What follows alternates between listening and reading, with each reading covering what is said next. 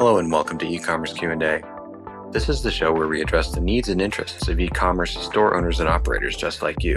During the show, we'll cover such topics as how can you maintain a healthy lifestyle while growing an internet business? How can you optimize your shipping? And everything in between. That's right, folks, we're going to address lifestyle as well as the tactical nuts and bolts of growing an e-commerce business. And now, e-commerce Q&A. Welcome to e-commerce Q&A. Today is yet another lifestyle podcast. This is our second recording on our series with digital eye strain. Today we'll be delving a bit deeper as we discuss monitors, how they could potentially induce eye strain, and what we can do about it. The information below is from our own basic research and practices. We invite you to research everything for yourself and most importantly, support yourself by getting checked by an eye doctor. I'm Noelle, and today I'm joined by Michael Bauer, Michael, thanks again for being on the show. Yeah, it's great to be here.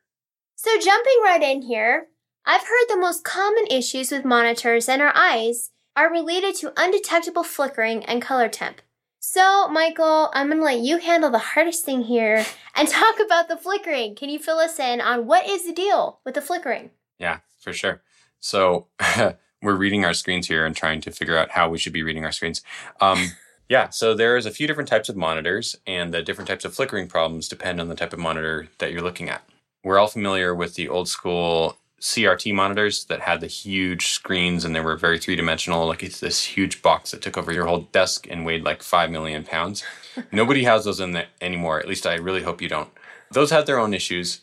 It's like but, wearing whitey tighties. I'm sorry. if you have oh, one, wow. you're wearing whitey tighties. Go ahead. You just offended like whatever percentage of our audience wears whitey tighties. it's okay. I think it's hilarious. Okay, sorry. It's just the picture that came to mind. Go ahead.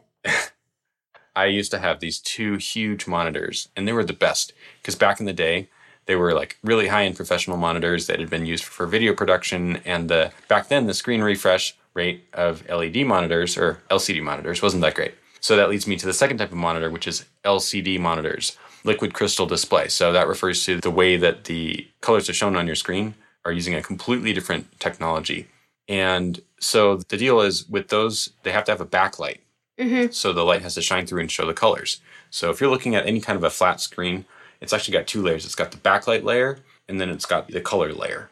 Now, there's two types of backlights. The first one, which is was used a little while ago, was CCFL, which I totally can't remember what that means. But those really aren't used that much anymore. It's mostly LED backlights now. Those are more energy efficient and generally brighter. Now, as you know, with LEDs, they can get pretty bright, right? And so manufacturers, when they're trying to get you to buy a screen, they try and make their monitors as bright as they can typically and as contrasty.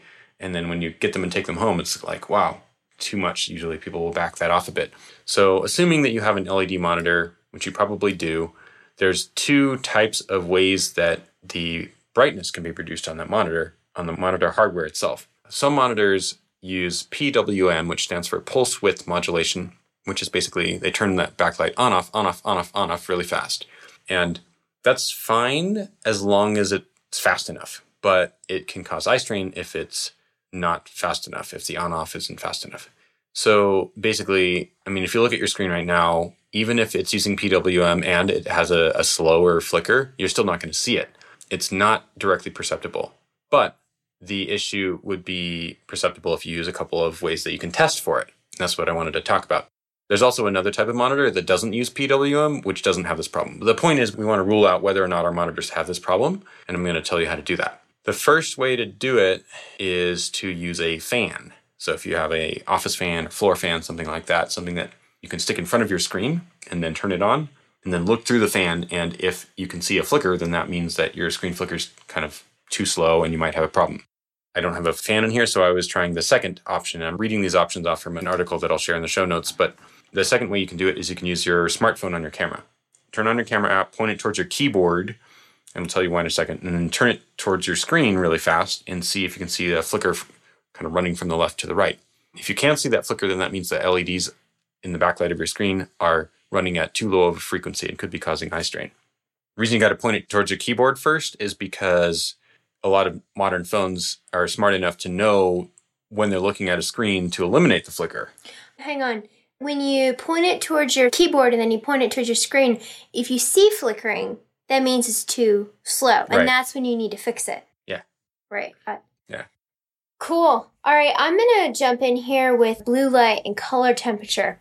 Which I Um, think is just as complicated as the flickering Yeah. topic. Well, feel free to jump in. But before we delve into blue light and monitors, I would like to just touch a bit on blue light itself. And again, I'm going off another article I found, which will be in the show notes below, that highlighted several helpful tips, some of which I'm going to share with you right now. So, first of all, blue light is everywhere. We're getting it from our monitors, from all our digital devices inside. As soon as we go outside, we get it from the sun. Something like one third of all visual light is blue light. So, you know, this is something we're getting readily exposed to. On the light spectrum, blue light is closest to the ultraviolet radiation. So, just a reminder it goes ultraviolet radiation, blue light, green, yellow, red, and then infrared. So, with blue light being the closest to UV, it has some similar functions. Just like UV can be damaging, it also has its benefits and then it helps us produce vitamin D. Blue light also, though it has its downsides, also has its benefits. Fewer, it promotes energy, promotes well being, helps our bodies be in sync with the circadian rhythm. So, if blue light is so predominant in nature, and if it's not all bad, why the fuss? You know, what's the problem with it? In short, the problem, there's two problems.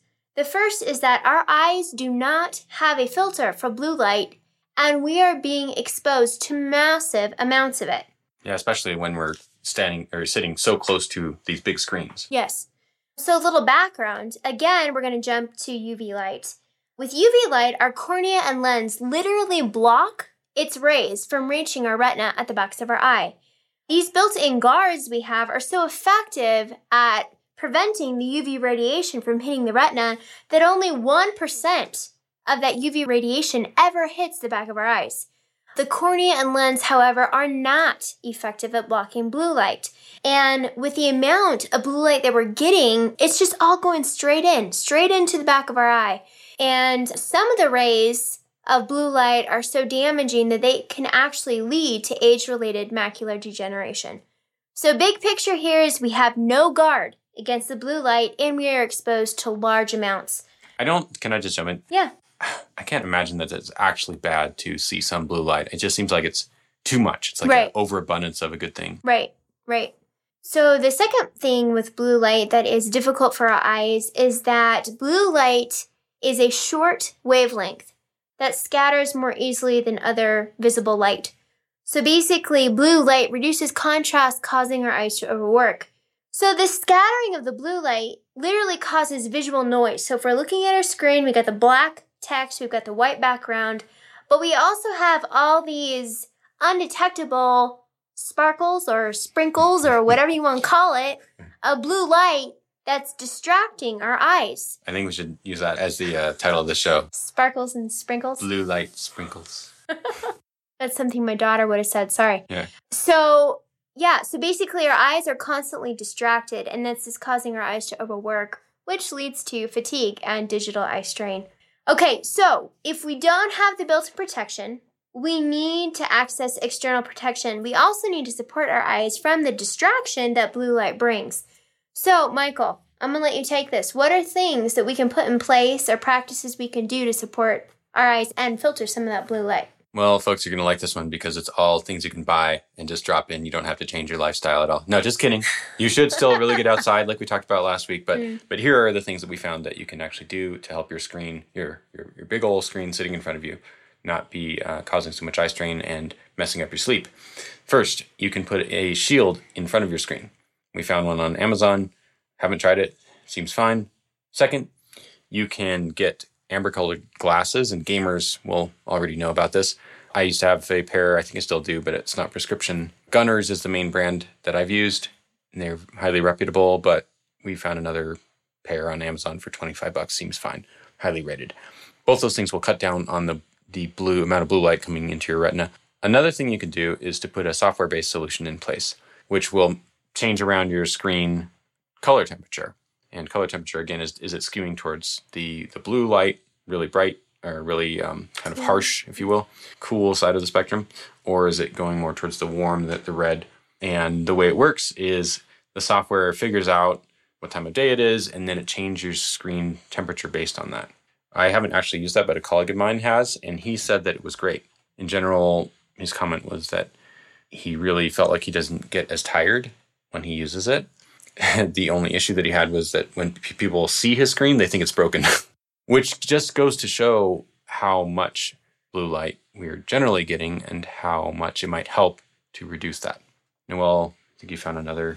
Yeah, so I found another similar uh, software. It's called Iris, and no one in our team has tested it, but it did look cool. So I will link that in the show notes below.